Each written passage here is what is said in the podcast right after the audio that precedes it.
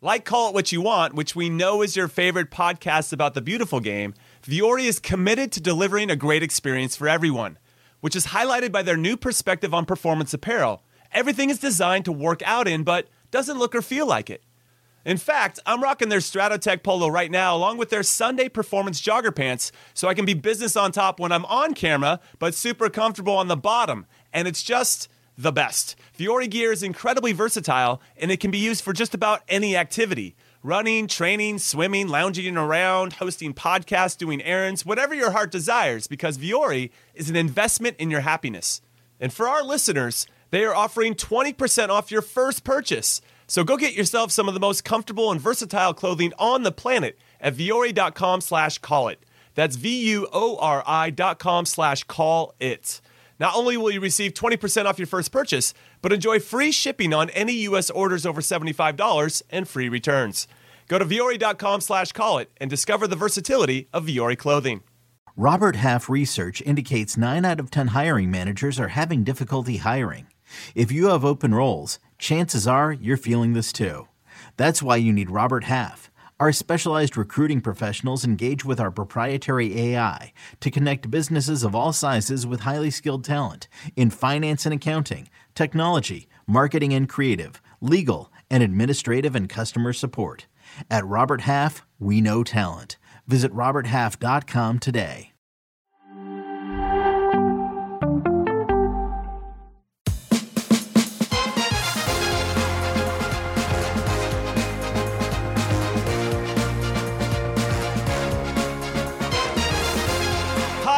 And welcome to Call It What You Want. I'm Jimmy Conrad alongside Jesse Marsch and our very special guest filling in for Charlie Davies. Mr. Tony Meola, going to give you a clap right off the top. That's good. Now, now, now, boys, we, we got a, we got a great show today. We got to talk about a lot of topics that I think that uh, people will be excited about. We're talking about a ref lockout happening in MLS. Dun dun dun. We have American-made goals in Europe. We had a couple of those this time around, including a player that. Uh, well, I don't know if Tony was high on in the last show. Josh Sargent? No, Taylor Booth. That's his favorite player of all time, Taylor Booth. And then we look ahead to PSV's uh, Champions League knockout round with Dortmund. And then can friendlies win as signature? I mean, can friendlies count, excuse me, as signature wins?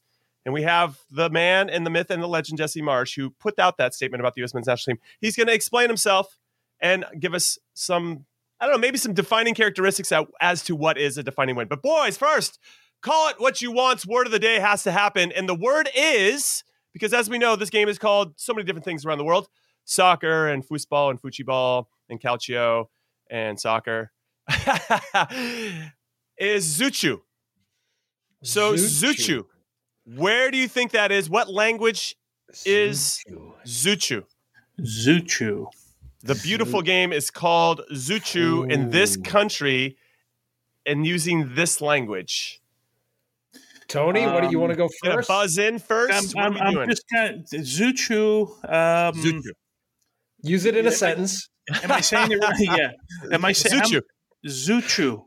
Zuchu. Um, I don't know why my brain goes to Africa right away with Zushu. gotta be, right? Um, I, I, I mean, I would be guessing on a a, particular country, but uh, that's where my immediately my brain goes. I, don't know about you, Jesse, but Does does a continent is that count as an answer? Probably not. Probably No. not. no, no. There's a lot of dialects. Zuchu, I'm gonna go. That is from I want to say Nigeria or Ghana. I'm gonna go with Nigeria. So West Africa Yeah. uh, is is incorrect. Tony, I'm gonna go. Yeah, you know, I'm I'm gonna go straight South Africa, uh, the nation of South Okay. Africa. Yeah, Okay, I, I mean, South I'm, I'm guessing, but Fair enough. I'm hoping fair. I'm I on the respect it. right continent. That's all. Is They- that, yeah, they- is that they, they do not they do not call it Zuchu in South Africa. I'm going to give you guys the first clue. This country has only qualified for one World Cup, losing all three of its games by shutout to Costa Rica, Brazil, and Turkey, and this happened in 2002. Ooh, no, I don't know. Thought I was going to say North Korea, but Hmm. 2002. Three Ooh. games, didn't score once against Costa Rica, Los Ticos, Brazil, and Turkey. Okay, I'll give you another clue. Another clue. No, let During- me let me I, let me let me venture. I think it's got to be Okay. Asian. It's Asian. Is it? what- Did Bora coach China in 2002? There you go. I think you're right, Tony. I think it's China. I, I'm, I'm, I don't, I can't remember. Is it 2002 or 2006? I'm losing. my- I think it's 2002, but um, China. Jimmy's real quiet there. So. you guys are right. You're correct. That's correct. we started in Africa, West Africa to be well exact. and We ended up Well in China. Boys, Wow, well done. that's cool. Yes. Where in the world is Carmen Sandiego? And the word of the day, for call it what you want, Wow. is Zuchu, and it's Mandarin, and it is from China. All right, let's get into Zuchu. All right. the well, show. I was thinking Cantonese. That's why. I Ah, sorry. that makes bad. sense. My That bad. makes sense. Your brain was thinking Cantonese when it was cle- clearly Mandarin. All right, so so one of the big stories that's just dropped for us here in the states and around MLS in particular is that the referees have locked out. They've not reached an agreement with with MLS for this upcoming season, and so MLS is now set to begin with replacement refs as a collective bargaining agreement dispute remains unresolved. And the first game of the season is Wednesday, Real Salt Lake and Inter Miami, and they might be doing it with, with replacement refs. Now, Jesse, you've had a long career of talking to refs during your, uh, especially in the middle of a I'm game. I'm really tight with referees. really close. um, so, so uh, what I, I, what I think people don't appreciate is that the refs control the, the flow of a game, and maybe they do to a certain extent, but but the rhythm of the game, the flow of the game, is really dictated by the referee and how they're calling what they see. And now with replacement refs, this could have a significant impact on the quality of the game. But Jesse, I'll, I'll go to you first. What are your thoughts? Well, I, I believe this is the second time there's been a salary dispute. I'm not sure if we can figure that out or not. Um, Yeah, I think it was 2014, Jesse, if I'm Okay. not mistaken. You're, Well you're right. Yeah. Tony, well done. All right, big Yeah. tones. Um, and we used to, I think uh, the reason I, because I remember thinking like, okay, the league's made it now that, you know, there's The things happening. Like, these are big league kind of things. And, you know, I know that I've, I've been behind the scenes and I've seen the effort that the referees are putting into everything from their fitness to evaluating their performances to the kind of give and take that they have within the referee community to try to create more open dialogue and internal constructive criticism to help them get better. So I think there's been major advancements made in in the league and in our referees. So the next part for me is it's a tough job, man. I actually when I retired, Joe Machnik was the head of uh, the referee the referee group, and he, and they had created a a program, and they came to me and asked me if I was willing to to go into a fast track referee program, and they were going to guarantee me eighty thousand a year, and and in two years I would be refereeing MLS games. Now, I, I obviously didn't take that because I know the torture and torment that would be involved in being a referee. And my respect level for what they do is massive, but my desire to do that job is next to zero. So, um, you know, but, but, Fair enough. I, I- think the referees, you know, the, the league's grown a ton. The players are making more money. Uh, I think everybody in, in all the respective positions are, uh, around in clubs around the league are are elevating their status, and so why not the referees? And I don't know exactly what the dispute is, but I'm I'm glad to see them standing up for themselves, and I and I hope they achieve their goals. And they're important. Your you, you your first question is what could the impact be? The the impact could be massive you know, especially knowing it's Inter Miami in the first match, a lot of eyeballs on on what's happening with Messi and in M- the start of the new MLS season. They're going to have to find the best referee they can to to handle this match. So, yeah, the impact can be can be really big, and and it it might also show how important those uh, professional referees are to our sport in our country. Now, Tony, before you jump in, I, I, I want to give a little bit more context because the Professional Soccer Referees Association said on Saturday that 95.8% voted against a tentative agreement with the Professional Referee Organization, which is known as PRO, which supplies match officials to MLS, NWSL, and some lower tier leagues. Okay, the union said 97% of approximately 260 eligible members voted. Now, now in their statement when they said they were going to not agree to what Pro wanted, this is a quote The skyrocketing growth of MLS has significantly increased demands on officials mentally and physically, and as such, has inc- increased demands on both of our professional and personal time overall. The league said that Pro's proposal for this season for wages, benefits, and travel was a 25% improvement from last year, but clearly they're digging their heels in to either get that that base a little bit higher or maybe there's some some details that are being left out in some of the stuff that I'm reading. But I think that's important context for everybody to to understand that that they can see everything's growing and they should be able to be growing in kind, right? So so it's interesting to see how this plays out. Yeah, I'm I'm a little bit conflicted about this one. First off, I, am with Jesse. I, I agree that they they play such a vital part in what we're trying to do, and I can't imagine what it looks like from a Lionel Messi type of. Uh, th- th- this has become almost in a lot of ways Lionel Messi's league, right? So what it looks like when you have replacement referees. Um, important context, Jim, as you mentioned, pro represents essentially Major League Soccer um, and a couple of other leagues, right? NWSL and, and USL leagues. Um, but with more context to be added, MLS essentially provides the funding for pro. They actually have offices in MLS's uh, offices in New York. So they are like MLS's arm of referees. Like you would have a marketing arm, you, would have a, a, a, technical arm of, of Major League Soccer. So um, they started this dispute immediately. Well, they knew January 15th was coming. So December 9th was the final, and they knew immediately they had to go to the bargaining table MLS, as as I understand, um, or I'm sorry, uh, the referees, as I understand, were looking for a 90% increase in their salary. They were looking for some benefits, uh, first class flights. After the Matt Miazga situation, they were asking for security um, pretty much throughout their stay on the road. So there were a lot of things, and of course, you guys know in these negotiations, you ask for you know a hundred things because you only know you're going to get four or five of them, so you throw away some. So I don't know which ones were throwaways and which ones weren't, but we know in these labor disputes, right, the, the number one issue is money in the end because if you throw enough money at it, people will say yes.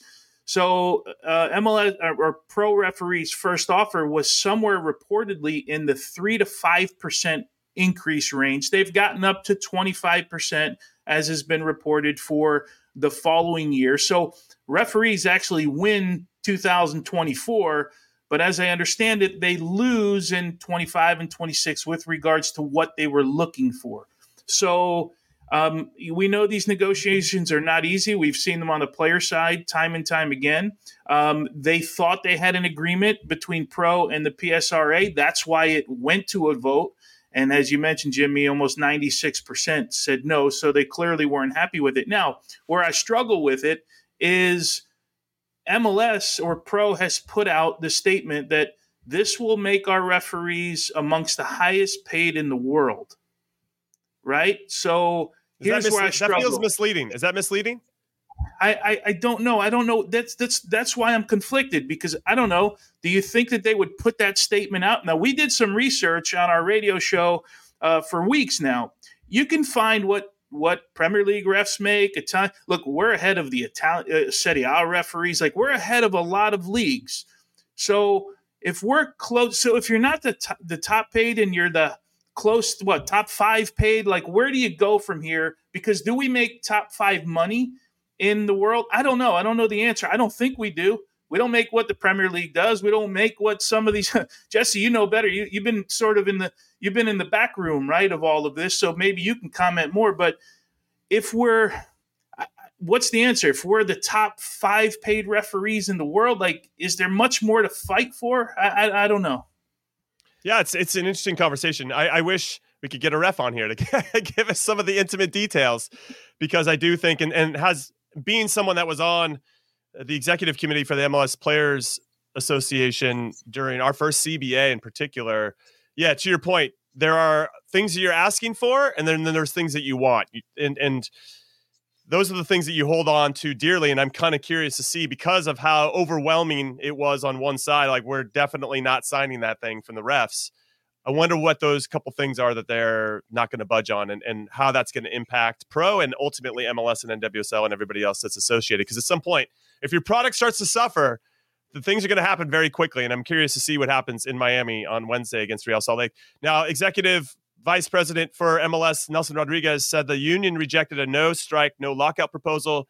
He then said in a statement uh, that Pro would use experienced professional match referees supported by veteran VAR officials for this first game and, and moving forward, I assume. But where are they getting these officials? Are they rolling some people out from retirement? I mean, they can get us three. I, I, would, I would go out there. Uh, I, am trying to decide of us three, though who would be in the middle? Who would be running the lines? uh, you would be in the middle because you can run the most. I'm sure. Um, I'm definitely the fourth official. Jesse, you pick. I don't know VAR. I, I don't know. do they still have the end line referee? I could do that. oh, that, that was a great invention. I thought. I mean, they were paying referees for nothing at that point. Yeah. Um, yeah look, you mentioned they've got. So I, I, I pulled this up, and I need my glasses, of course, to read it, but They've got 66 officials now identified. Um, 11 have FIFA or professional experience. Um, I'm guessing those those will be center referees. They're from Brazil, Turkey, Spain, Italy, Jamaica, Mexico, and Poland. 10 are former or current national referees in U.S. soccer. I don't know what that means.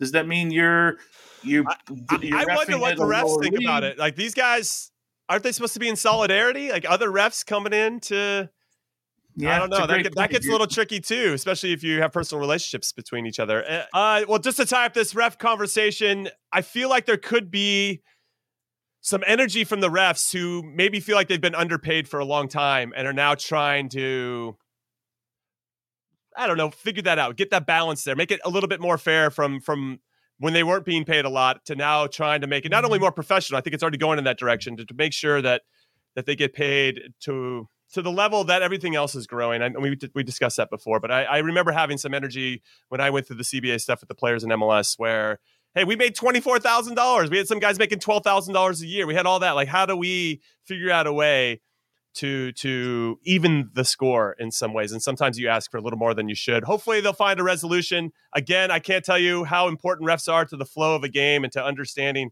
uh, how the game moves and who's on the team and the, the research that they do in terms of how different teams play and how they like to play. It just it all matters and and it, it definitely controls the quality of the game. All right we're going to take our first break of call what you want. When we come back we got some americans abroad to talk about some pretty good performances so don't go anywhere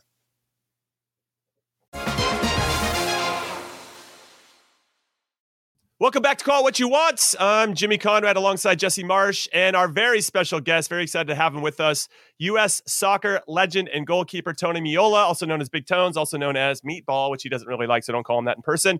Also, notable results as we get into Americans abroad. Uh, there's a little bit of disclaimer here. We're filming this and recording this prior to Milan's game, Real Betis's game, Eupen's game for Gaga Slonina. Probably didn't say that right, but I was trying and, and it's also some notable results. Uh, Brenden Aaronson subbed on for Union Berlin and scored the winner against Hoffenheim. Way to go, BA. Josh Sargent, baby, bags a brace as Norwich defeats Ethan Horvath's Cardiff 4 to 1. Tony said that was the game to watch. He was exactly correct on that. Taylor mm-hmm. Booth forced off with an injury in Utrecht's 1 0 win against Twente. Now, I will say that when you score five goals in two games, people are going to be looking out for you, and he got absolutely hammered in the tackle, and he might be out for quite some time. Ricardo Pepi plays his first full Eredivisie game for PSV in a 2-0 win over Heracles, and Flo Balogun starts in Monaco's 2-1 loss to nothing to lose, and they're right. Their name is right. They have nothing to lose. And I just did it again just to see Jesse's fine. eyes roll. Now let's fine. get into that's fine. Jesse, who who stood out for you? Who was your who's your big winner this weekend? well, I I first wanted to see Timothy Weah, um, and he didn't feature in Juventus, but I saw Weston, um, and he had a two draw by the way against Hellas yeah. Verona. Yeah, so they're draw. four four games winless. Weston I thought was good again, um, but we've we've spoken about him a lot. Then I then I watched Nottingham and and was hoping for a Gio uh, appearance, and he didn't play. So then I went back and watched PSV, and they had the two 0 win all three uh, Americans started, and you know I thought that. So first of all, they they go up a man in like the 13th minute. So so now it's a game about attacking and breaking down a deep opponent and and and one of the reasons I went back and watched it is because they played with De Jong right? Luuk De Jong is the as the striker, and they played with Pepi a little bit on the left. And then they would rotate Malik Tillman into the middle a little bit, and and and it was a lot of good rotations on the left side with Pepi, with Dest, and with Tillman. And then also Luuk De Jong and, and Pepi had a good relationship that sometimes Luuk De Jong would go over to the left and then Pepi would rotate in the middle. And there was some some good actions, some good combinations, some clever movement, some some good attacking play from Sergi, Serginho Dest on the left. Um, and so for the most part, I thought three good performances, a, a, relatively easy performance, given that they were up a man for for most of the match. But the only thing that I come away with, and and so I think Pepi probably had three and a half really good chances, and I think could have easily bagged three goals. And then I went and looked at his overall production, and so he's got five goals and one assist this season.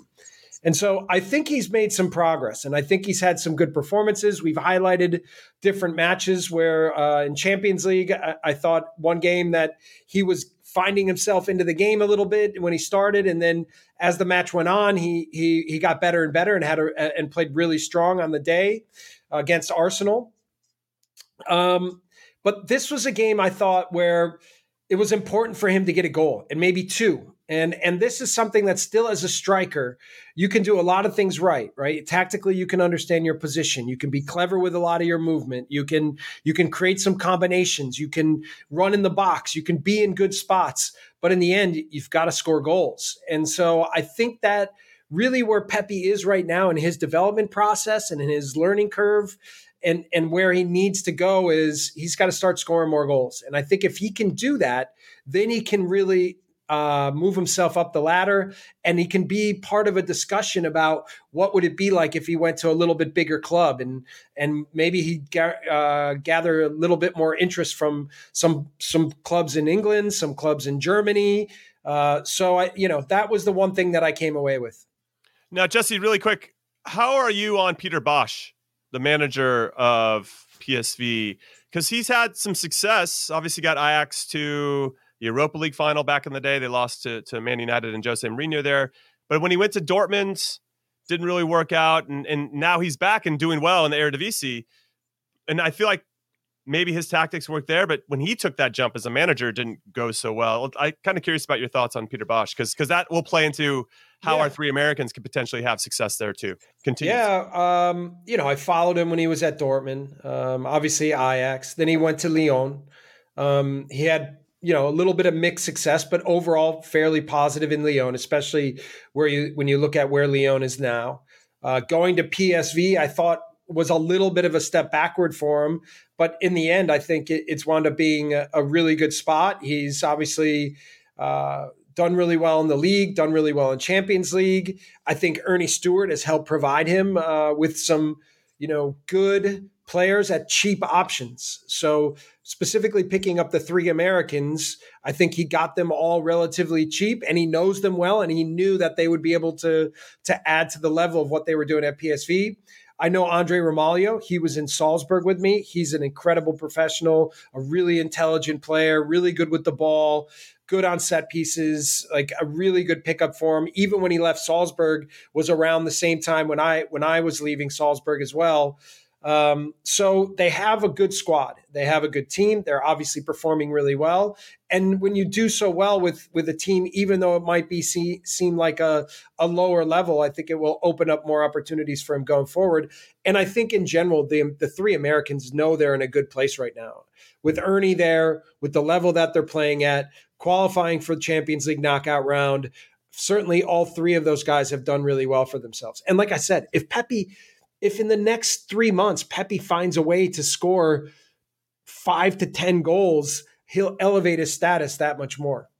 Yeah, it's been nice to see PSV have that shop window so our guys can be playing at the highest levels. And we'll break down that PSV Dortmund game a little bit later. Big Tones, who do you got for us? Who is your American abroad that you thought really killed it? Yeah, just quickly on Pepi. I, I think coming into this match, uh, I saw a stat the other day. He was the like for his minutes, he was like the most uh, proficient goal scorer in all of Europe.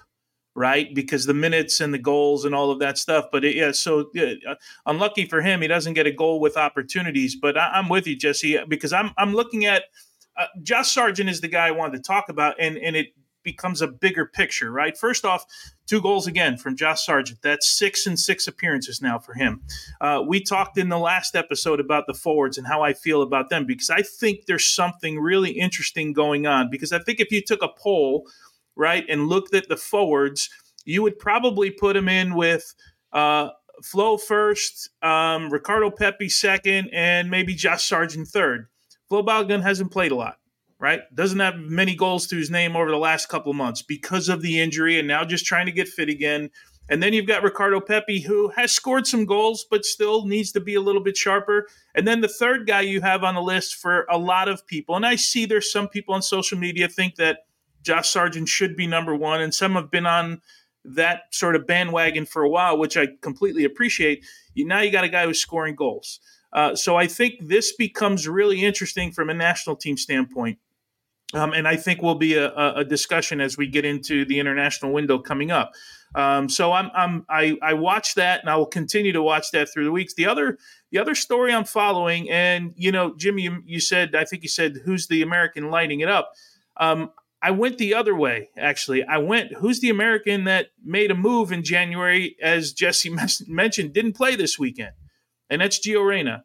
And this move was basically to get Gio more minutes. Now, I'm I'm of the mindset, and I've always been of the mindset the player has to earn everything, right? In the end, and uh, but when you make a move like this, the expectation, I think, is that you're going to do it to get more minutes. And at the moment, after three matches, that hasn't happened. I think it's been 29 minutes the first two matches. I did a little bit of research since he came back from the injury. Um, he that was 13 games, one which he didn't get off the bench. Um, he was averaging 18 minutes a match, right, uh, for Dortmund. So we, and again, I know those numbers are similar, but just to give you something to chew on, it it's at the moment it's hard to say that it's worked out. I thought the the small minutes that he's played for Nottingham so far in the first two matches he came, he looked really comfortable on the ball. Um, he he looked like he wanted to get into good attacking areas, um, which we've seen. But there's so, there's just something missing in the analysis of why he doesn't get more minutes. I thought he was different for Nottingham Forest. I thought he'd be the guy that Nuno says, okay, this is how my team plays. I need somebody to kind of to, to to break a line, to uh, make one of those sort of creative passes, maybe dribble somebody, maybe dribble two guys, and open up the game.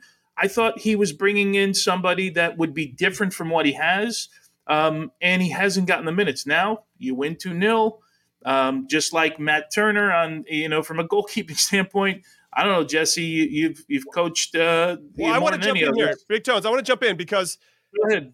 I, am just curious. This is pure speculation, and, and maybe get some bits and pieces along the way. But but given that there's been or, or there is a reputation around him now, does he not train well? Does does he wear his heart on his sleeve so much that if he's not going to be in the eleven, he's kind of an Eeyore about things like oh you know. Eh, but I don't know. I don't know. This is me speculating, but I there has to be some kind of constant that's happening because if he was training his ass, we know he's got quality. When he goes went on the field for Forest, he looked like he had quality and he did fine and, and looked like the guys trusted him and he was moving the ball around and was making good positive decisions on the ball.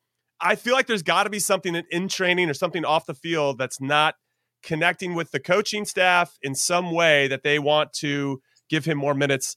I'm going to just throw that out there and let Jesse Marsch pick it up. yeah, yeah, I mean, yeah. listen, first, I would say Nottingham, this was probably their best performance since Nuno's come in. So uh, that's going to make things potentially even harder for Gio moving forward. We, you know, we went through because on Sky 90 in Deutschland, the sport director from Dortmund said that uh, Gio needed to give full gas and and we interpret that at a little a little bit that he hasn't trained um, fully or uh, as well as he needs to. So you could be right. That is speculation, but we all know like when you're not playing and you're not playing as much as you want, the best way to insert yourself into the lineup or to get more minutes is to perform on the pitch and to train your ass off. and and and training becomes your match day. So, I mean, we've all been there, whether it's when we were young and trying to establish ourselves, when we got pulled out of the lineup by a coach at a certain point. Like, you always wanted to make it difficult for the coach to say again, yeah, we, we're going to go without him. You always want to, we always want to train in a way where the coach knows, even if he doesn't start you, he needs to put you in the match. So, yeah, I don't know. I don't know where to look at this. I think it was a pressure game for Nuno, and and Nottingham hasn't looked so great and hasn't gotten great results. So this was a big, big match for him. And and and they got a late goal, by the way, too. It was one 0 They were, I thought, the better team throughout most of the match. And then and then they got the late goal, which which helped secure it. And again, with a performance like that, you would think it'll be even harder for Gio to get I agree. That's what I was going to say. It's just now Nuno's going to start trusting these guys that delivered for him in high pressure situations. Jesse, have you have you ever? I'm just curious. Have you ever had a guy where you're like, man, the guy just thinks in training, but I know. yeah, we've played with guys. I'm just curious. At, at you know, in in everyone says you know you're training every day. It's you know life or death, and we push each other every day. But you know there's players. Is there one guy that sticks out for you that you manage that you're like, it's not? Yeah, there's a lot. There's a lot of them. Give us names. We want names, Jesse Marsch. there, there's a lot of them, you know. And I used to say they're gamers, you know. And like right, in New York, right. in New York, it was Kemar Lawrence. In Leeds, it was Crysencio Summerville. In um, did you say Lookman? Uh, you said Lookman one time. Oh yeah, Ademola Lookman maybe in Leipzig, um, Salzburg. You know the standard of one of the things with the way that I coach is that the intensity level is always so high that you you you have no choice but to make sure that that you perform in training every day because that's what the the training makeup is. I had a, I had another kid in Salzburg named uh, Majeed Ashimeru. He plays for Ghana now. Um, and and you know, I, I I still had the appreciation that if we needed them, or if or if I felt like on the day that that it was the right time for them to play, that that still I felt like I was going to get a lot out of them. And so you kind of have to understand your players, but but you also have to push them, and you have to say you have to train right, you know. And and it's it's less to do with earning my respect and more to do with earning your teammates' respect uh, when it comes to training hard. Was was there was there a guy like an Allen Iverson like came to you and said, Coach, you practice. Practice. You talking about you talking about yeah. practice? Yeah. Well, if if Erling Haaland comes to me and says practice, I'm going to be like, yeah, yeah, it's okay. You can. it all depends on the player. It all depends. No, but but you do. I mean, honestly, it, it, has more to do with your teammates. It really does because you're yeah. because anytime yeah. you don't perform or don't deliver or or make a mistake in a real match in, a, in important moments everyone's first reaction is, yeah, well, he trains like shit every day. So, you know, that that's that that can't be the case. And by the way, as a professional, you don't want to be perceived that way, right? I think right, you want to be right, perceived right. as doing everything you can to be the best you can be and be and be as, as committed to the team as anyone else or as everyone else. So, yeah. All right, those are the games we looked at in the past. Now we're looking forward to some big, big midweek fixtures coming up this weekend for our player pool. PSV versus Dortmund. That will be kicking off Champions League uh, round of 16 first leg at 3 p.m. Eastern on Paramount Plus. Tuesday, also the U.S. Women's National Team is taking on the Dominican Republic. That will be on Paramount Plus at 10:15 p.m. Eastern. Then Wednesday, we have the start of MLS. Inter Miami is hosting Real Salt Lake. That's on season pass at 8 p.m. Eastern. Thursday will be in the Europa League. Rennes versus AC Milan, leg two, 12:45 p.m. on Paramount Plus. And then Thursday, Dinamo Zagreb and Real Betis in the Europa Conference League, 12:45 p.m. as well on P Plus. So go watch those games, go enjoy them, and hopefully all of our players on the women's side as well dominate and score a bunch of goals. That's what we want. All right, more call what you want. It's coming up right after this.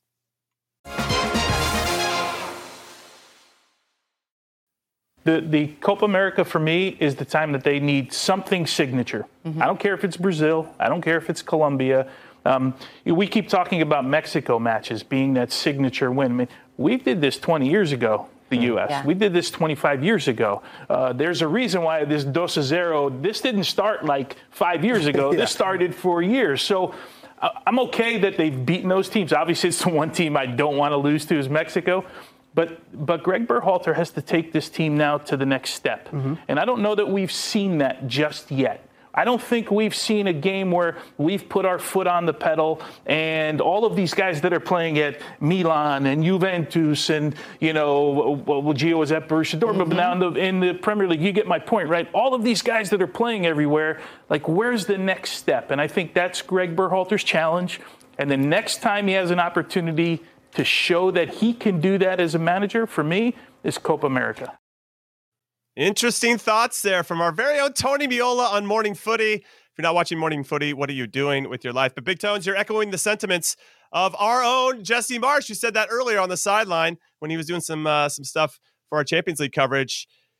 Let's talk about what a signature win means. Let's just start there. What's what's the basis of that? Clearly, U.S. beating Mexico is not that's ex- expected now, right? So, what's that standard? What defines a signature win? And can a friendly win over Colombia? Do it, or, or does it have to be in Copa America? And and to add to that, before I hand over the mic to you guys, to add to that, is it the way that we play in that signature win? Because we we have a history of squeaking by opponents. Even when we famously beat Spain 2-0 in the Confederations Cup, Spain outshot us 27 to 2 and we were holding on to sitting on top of our box. Yeah, I mean it's an incredible win. They were the reigning, you know, uh, European champions. They were going to be the World Cup champions in 2010. But but when you look at the numbers of that one, I mean, not to say we didn't deserve it, but we put ourselves in good positions to score. But I still think about that game going, it felt pretty one sided for a good portion of that. Is there like what defines a signature win then? And and Tones, we heard from you on that clip. I'm going to go to Jesse first on this. Jesse, I need some clarification. yeah, for me, again, if you base it on what we've already achieved with the national team, which is beating Spain when they were number in the world, beating Portugal when they were number one in the world, beating Colombia in 1994 when they were considered one of the favorites to win the tournament. These have been in tournaments, yes. They have been um, at big moments, but it's more, you know, Colombia for me as a friendly. Yeah, I mean, obviously, this would be a, a, a big statement for this team, especially stepping into Copa America to say we're ready now for this tournament but I'm not sure that it really qualifies. I think you've got to beat the best teams in the world at big moments and big tournaments. And so what the the trouble we have now is is that you don't have the same opportunities with Nations League of, of what maybe teams had in the past, with whether it was Confederations Cup or Copa America or different moments. So, so Tony Tony addressed a little bit that it's maybe Brazil, that maybe it's Colombia in the tournament, maybe we see Argentina, whatever it may be. Uh, but I do think that um, now, and and then you you reference how we play. Yeah, of course, uh, we want to be total football, but we know we're not there yet. We know that against the best teams that we're going to have to defend and counter. And maybe there's stretches where we can gain a little bit of control in the game through some possession and through some of the ideas that of what we create with the ball. But this in general is the question why I ask often, why are we trying to play like Spain or Barcelona of 2002 when we aren't that type of team. We don't have those type of players. And by the way, the game has evolved since then. So there's in in a nutshell for me there are the, there are some some fundamental issues about the strategy of what we're trying to do with our team and then how that impacts the playing against the best opponents right? And and I still when I watch Japan play, when I watch Uruguay play now, when when I watch teams that really tap into their fitness levels, their athleticism, their mentality to fight and run and do the things that for their player pool matter in the best games, I ask myself why aren't we emulating that more? And so that's that's in the end where there's a little bit of a disconnect with what we're trying to achieve with the national team. Tones, your thoughts? Because and I yeah. actually want to clarify my Spain comment. That was a signature win. I, I, I, it's definitely a signature win. I guess there's still a part of me, and I had a chance to speak with Jurgen Klinsmann ahead of the 14 World Cup, where I asked him, uh, "Would you rather?" And and and it was uh, he didn't like this question. Sunil actually Gulati didn't like this question at all. But it was a would you rather? Would you play? Would you rather play well and and be awesome in all three group stage games. We were in the group of death in 2014 and not get through the group, or play to our stereotypes, which is sit back, try to score on a set piece, hit them on a counter. But but but the other way of us playing really well, like really sent a message to the rest of the world that we're coming. and and we're getting better. And and I, that felt obviously there's a lot of uh, naive and idealistic thoughts within that. But Jurgen Klinsmann mentioned that he'd rather just scrape through and get through the group, and that's what we ended up doing. And and fair play, you know. Uh, but but it's very German and pragmatic of of Jurgen. Yes, it is, and and which he's uh, not the typical German, so that's an interesting response. Yeah, and I still think he's a bit of a charlatan as a coach. So he's a good idea guy, but but I was trying to get at him a little bit, and Sunil was like sitting in his chair, like ready to tear me a new one, and he ended up tearing me a new one in the elevator down from that interview. But but I, I guess there's this this this romanticism I have about what we can do, and to your point earlier Tony, about we have all these players and what you said on Morning Footy are playing in some of the biggest leagues, performing at the highest levels. That should start to translate into what our national team looks like. But I also agree with you, Jesse, that if our player pool is built to play a certain way, why are we trying to ask them to do something that's a little bit different. Not that they're not capable, but just maybe not exactly fitting their player profile or skill set.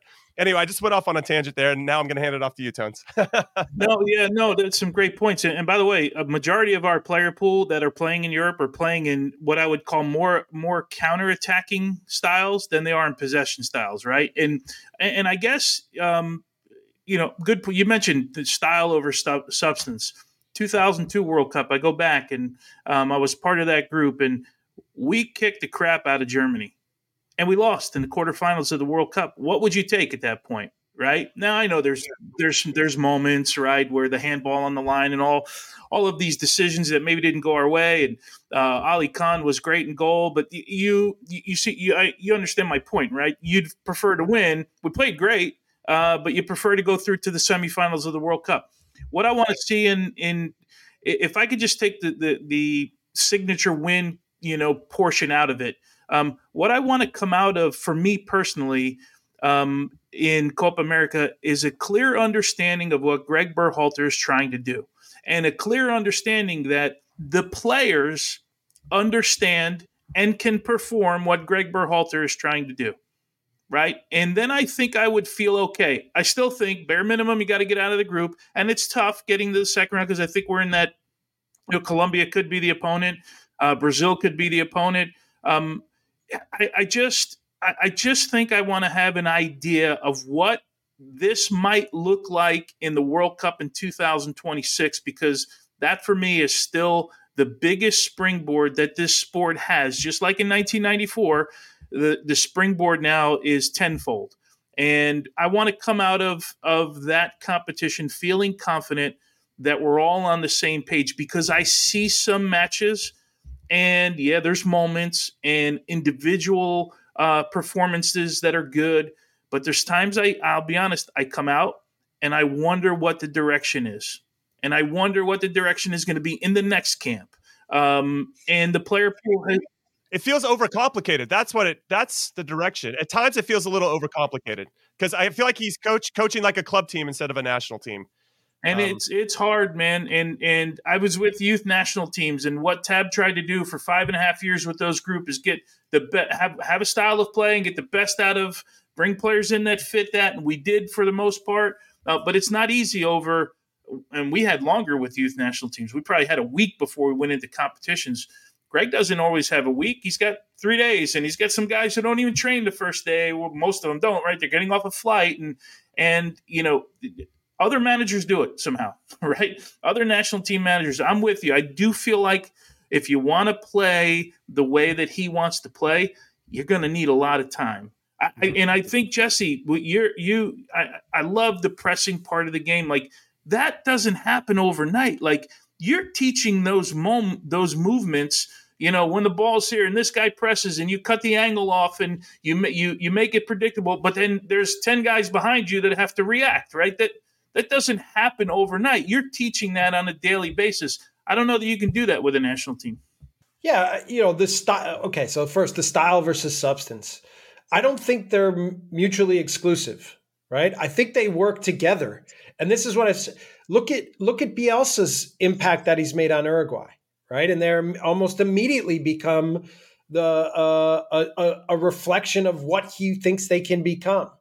And so I know you have limited time, Tony, but I've also been a been in with youth national team camps as well. And in that limited time, you can make big progress with the group if you're now are are very precise with how you implement exactly what you want and in the end this is this is a, still what i feel. So you say that a lot of our players play in in uh, counter-attacking style football in europe or in clubs that that that have that that version of football.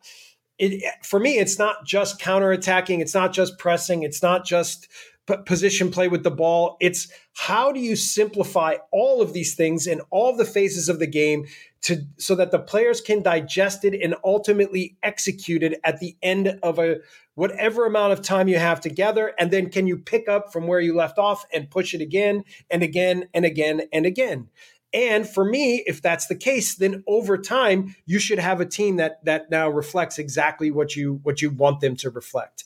And I've experienced this. Whether you could talk about club, you could talk about youth national team, you could talk about the first national team. That's the job of any coach is to have a style of play and have a vision, but also be pragmatic in the way that you implement it with your team every day.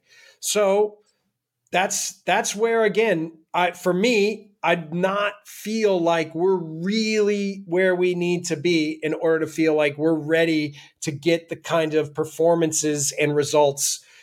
Which, by the way, the more the performances come together, the more that the results will go the way that we want. So that that for sure, for sure, is the pressure and the challenge coming up this year spicy conversation, and I'm sure we'll continue to dive into it as the show goes on and as we start to approach Copa America and these friendlies and Nations League, of course. All right, we're going to take our next break and call what you want. When we come back, we'll talk a little PSV Dortmund and maybe talk about a little Flo Balogun because his situation isn't the best at the moment. Don't go anywhere.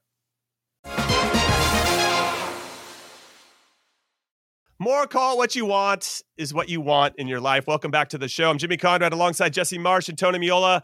And we got some big games midweek. We talked about them a little bit earlier. We'll dive in in one in particular PSV taking on Borussia Dortmund. Now, PSV Eindhoven, top of the table in the Eredivisie, have yet to lose a league game. Haven't lost at home all season, so I feel like there may be slight favorites in this one. But there's something about Borussia Dortmund; they seem to find a way to get results in this particular competition, and uh, it's going to be a, a, a very good game. And Jesse, I'm going to come to you first on on your your breakdown. We talked about Peter Bosz, the manager of PSV, a little bit earlier. I wouldn't mind getting your thoughts on Edin Terzic, the manager of Borussia Dortmund.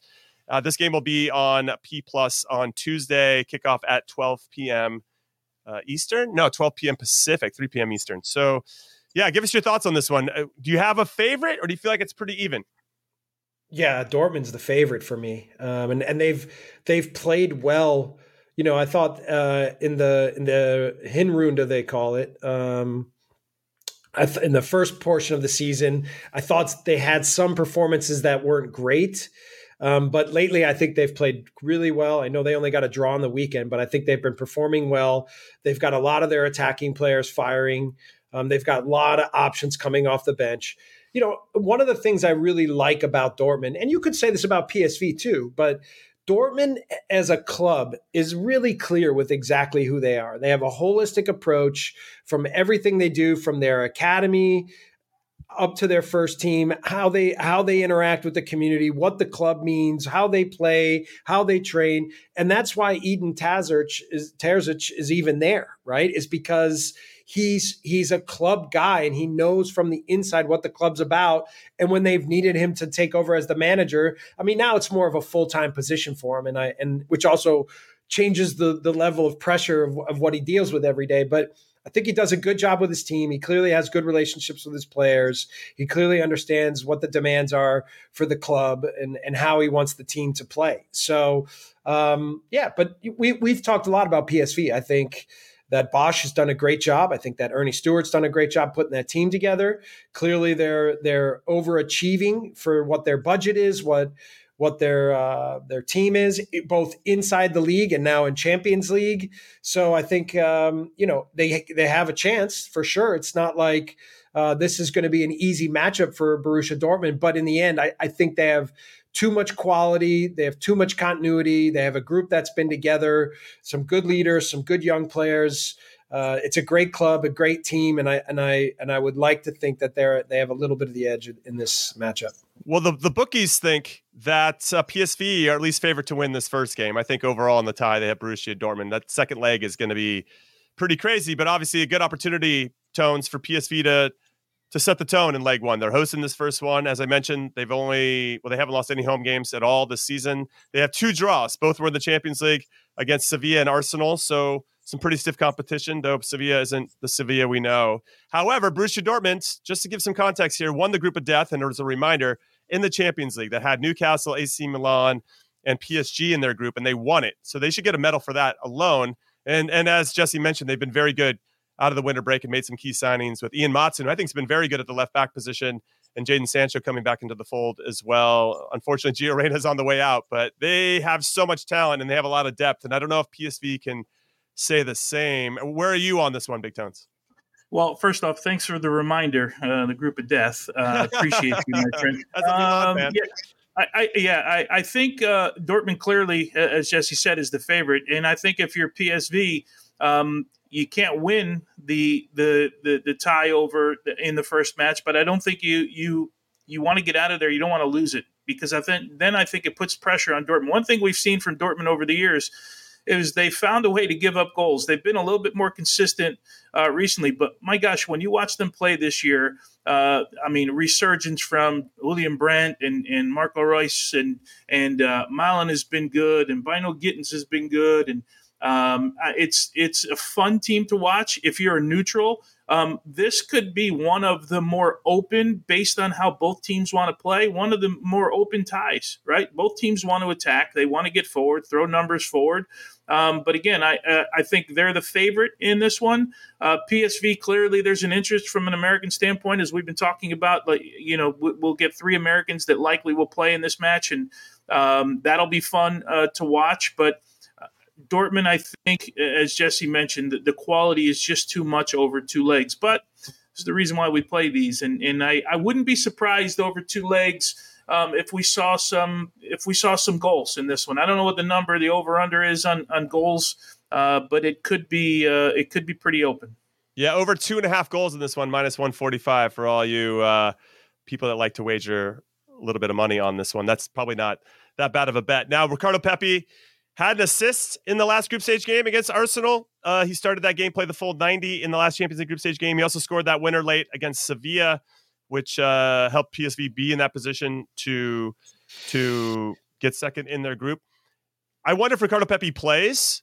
Now, obviously Peter Bosz was tinkering a little bit, having Luuk de Jong and Pepi play on kind of a wide left or let's say inside or second striker this past weekend. So maybe there's some tinkering ahead of this this big match. Be curious to see how that all plays out. But when I think about Ricardo Pepi, it makes me think about Flo Balogun, who I mentioned before the break, which makes me think about the standing of where these guys are in our player pool. And Balogun is kind of MIA right now. As you mentioned earlier, Tony, he's been hurt and now he's trying to work his way back into the team and and his form seems to be off. Jesse, you watched the Monaco game and and or you watched a portion of it and, had mentioned off camera that that Flo didn't look great. And and ultimately Monaco lost a big game at home to Toulouse. And uh, that was a big opportunity for him, I think, to get back on track, and he didn't make the most of it. Yeah, I, I actually Balogun for me. It, it, what I've mentioned with the past in Monaco is I don't think they've figured out how to use him. I think his movement a lot of the time is good, and he's he's ready for the penetrating pass, and he's ready to run behind to be dangerous. And a lot of the time, there's more combination play and not enough looking to see maybe what the most threatening play can be with Balogun. So it it it winds up being then where you just feel like his impact in the match isn't as much as it could be because he's not getting the service. And by service, I don't mean just mean crosses. I mean also the ability to see where he is along the line, to make the right kind of through pass, to give him a chance to use his speed and quality at goal. So, you know, um, but for me, he's the the first striker in the national team, and we've spent some time investing in him uh, and and knowing that he has quality. I think his performances for the national team have been good. Um, he's fit into the makeup of what the team is. I think he also provides the team with what we need in that position, which is that vertical option with it is that bit of pace to push teams back, especially when we're passing the ball around. And the key is now using him in appropriate ways and finding him when when he's in dangerous spots. So uh, I, I don't think right now, given given the status of everything that's going on with our striker pool, my bigger question would be okay, do you want to consider playing with two strikers? Do you want to There maybe look at now we're talking. what, what it would look like with Pepi and him Thank or with Jesse. Sargent and Thank him? you, or Jesse. yeah, that, Thank you. that's that's maybe what I would be thinking about more than do we need to replace him? I think what's interesting is, yeah, you bring out the second striker with Gio not playing, we could argue maybe he doesn't start then for us. Is that room to then kind of push that ten up higher? I guess if you want to go three five two or, or however you want to play, I, I would prefer a three and, and let our wingbacks really get forward. But then somebody has to get sacrificed, and in this case, it might be Gio, and then you can just bring the, kind of that role and make it the second striker. Uh, Given how well Josh Sargent has been playing, and, and I want to mash him up with one of my favorite WWF wrestlers of all time, Sergeant Slaughter, Joshua Sargent Slaughter. That's what I'm going to nickname him from here on out, JSS. With him scoring six goals in his last That's six games. fine. Shout out to Sergeant Slaughter, by the way, and the old WWF guys. I was a big uh, JYD fan too, Junkyard Dog. But uh, you know, Tones, talk to me. I know that you're pretty high on the three five two. Who would be that second striker for you? Because there's something about Sargent Yeah. I really like, and and had he been healthy for that Netherlands game in the round of 16 of the World Cup, I don't know if the result changes, but I think maybe we could have been a little bit more dangerous than we were.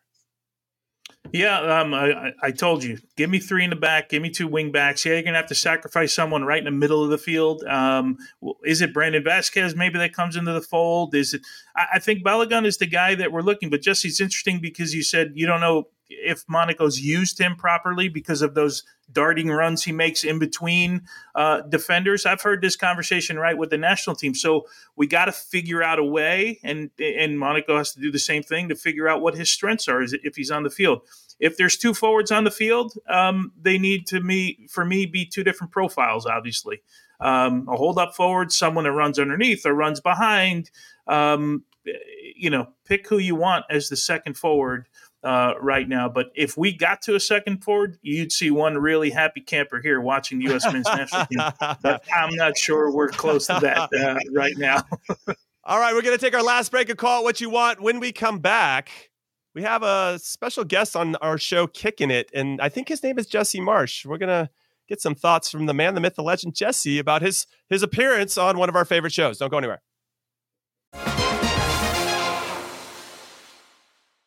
This is kind of how I felt as a player is like if you're going to do something you have to learn to adapt take what the coach has to say but when you go out there and if you're not playing what's true to yourself or the style that you love to play you're not going to enjoy it as much and my mentality was kind of like well shit if I'm going to fail you know I would rather fail being who I am than to try to be someone that I'm Yeah. not you know so Right much on. so it's like so you'll know it, you kind of make it or break it on your own terms. Yeah. Is it was that kind of the mentality as a coach? Yes, and uh, like, listen, I was, ta- I've watched you guys a little bit now, and even in the media, and I was saying to you, Clint, that I wasn't sure that going into the media was going to be the best thing for you, but I think you've done a really good job. And at the core of it is because I think you've been yourself, right? And you said in the beginning you were a little nervous and you were trying to find your ground. I think this is normal in anything that you mm. do, that you have a vision of maybe what you think you should be, but then as you go through it, you're starting to uncover exactly who you are. What was it that you worried about with Clint? Why are you shaking your head like that? Get- getting canceled? I thought Mo was Stephen A. Smith when he was going.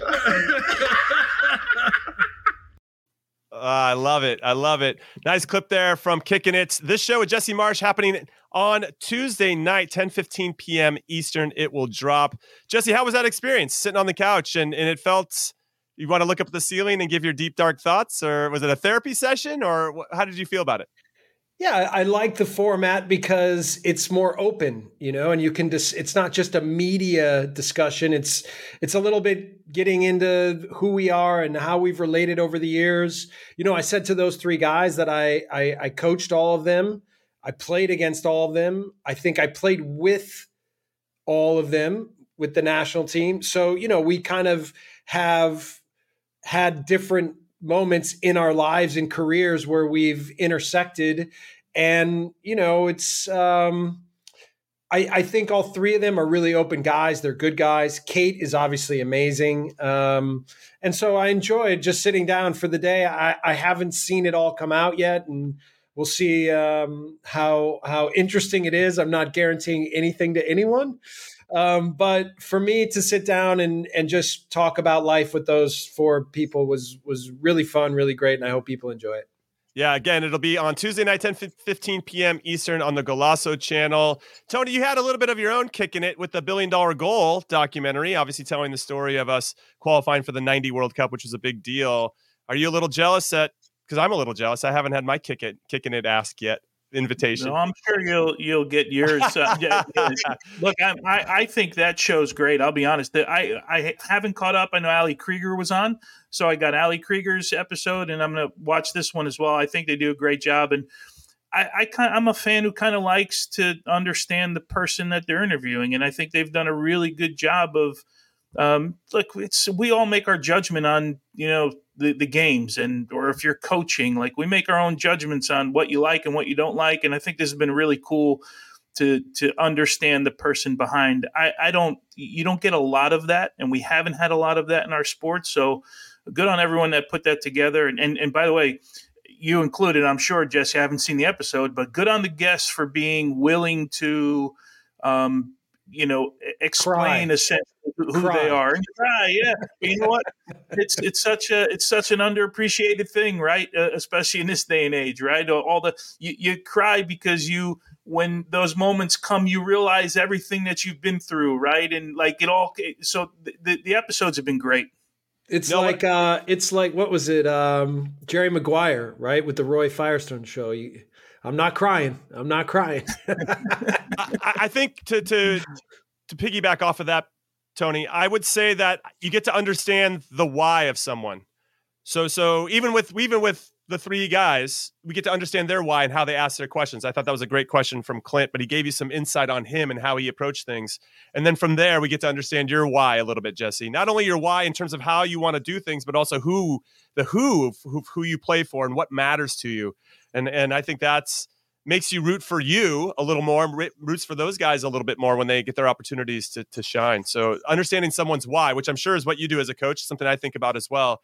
Why do you play this game? Is it for money? Is it for fame? Is it for girls? Uh, is it is it what is it for? And then and then what within that game is it something bigger external? Is it something internal? So that that knowing someone's why is really really important. And I think this show does a great job of bringing that why out and putting it on the table and and getting into it a little bit more. So I can't wait to watch 10 15 p.m. Eastern on Tuesday on the Golazo Network. Please tune in and make it happen. Go watch Jesse Marsch on the couch revealing his deep, dark secrets. All right, that is it. That is the end of the show. Call it what you want. We want to give a shout out to Big Tones for filling in for Charlie Davies. We hope you come back very, very soon. It was great to spend time with you. Thanks for having me, fellas. Jesse, always great to see you. And uh, big thank you to all the producers and researchers behind the scenes, making us sound smarter than we deserve to be. And we appreciate you guys. Thank you for listening and watching. We'll see you soon. Later.